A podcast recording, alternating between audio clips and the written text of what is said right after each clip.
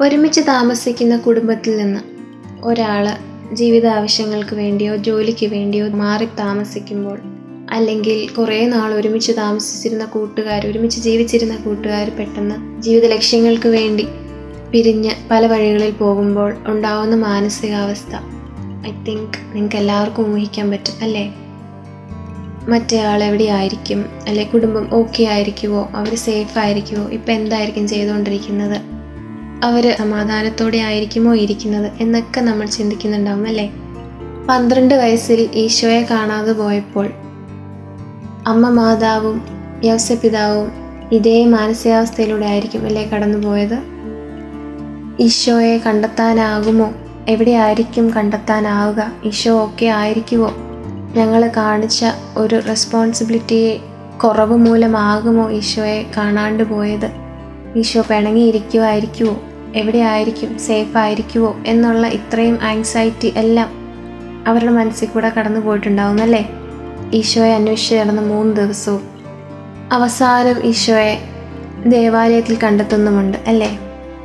ഈശോയിൽ നിന്ന് പിരിഞ്ഞ് അകന്ന് ഈശോയ്ക്കെതിരെ ജീവിച്ച് പ്രാർത്ഥനയില്ലാതെ വിശുദ്ധിക്കെതിരെ ജീവിച്ച് മുന്നോട്ട് പോകുമ്പോൾ നമ്മുടെ മനസ്സിലും ഉണ്ടാവേണ്ട ഒരു മനോഭാവം ഇത് തന്നെയാണെന്ന് തോന്നുന്നല്ലേ? ഈശോ ആഗ്രഹിക്കുന്ന വിശദീകരണത്തിനെതിരെ ഉള്ള നമ്മുടെ റെസ്പോൺസിബിലിറ്റി കുറവ് മൂലം ഈശോ നമ്മളോട് പിണങ്ങിയിരിക്കുവോ? നമ്മളെ സ്വീകരിക്കുവോ പഴയ പോലെ? നമ്മളോട് ക്ഷമിച്ചേക്കുമോ? സ്നേഹിക്കുവോ പഴയ പോലെ? കൂടെ ആയിരിക്കുമോ? എന്നുള്ളൊരു ആങ്സൈറ്റി എപ്പോഴും കാണാൻ ചാൻസ് ഉണ്ടല്ലേ? തിരുക്കുടുംബം ഈശോയെ കണ്ടെത്താൻ ശ്രമിച്ചതും ദേവാലയത്തിൽ വെച്ച് തന്നെയാണ്.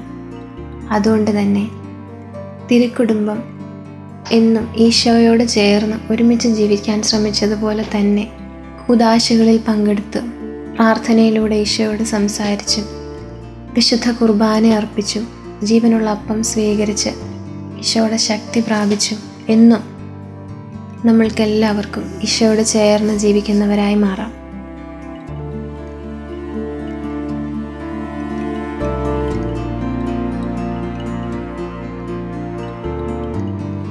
You're listening to Heavenly Voice from Caris Youth.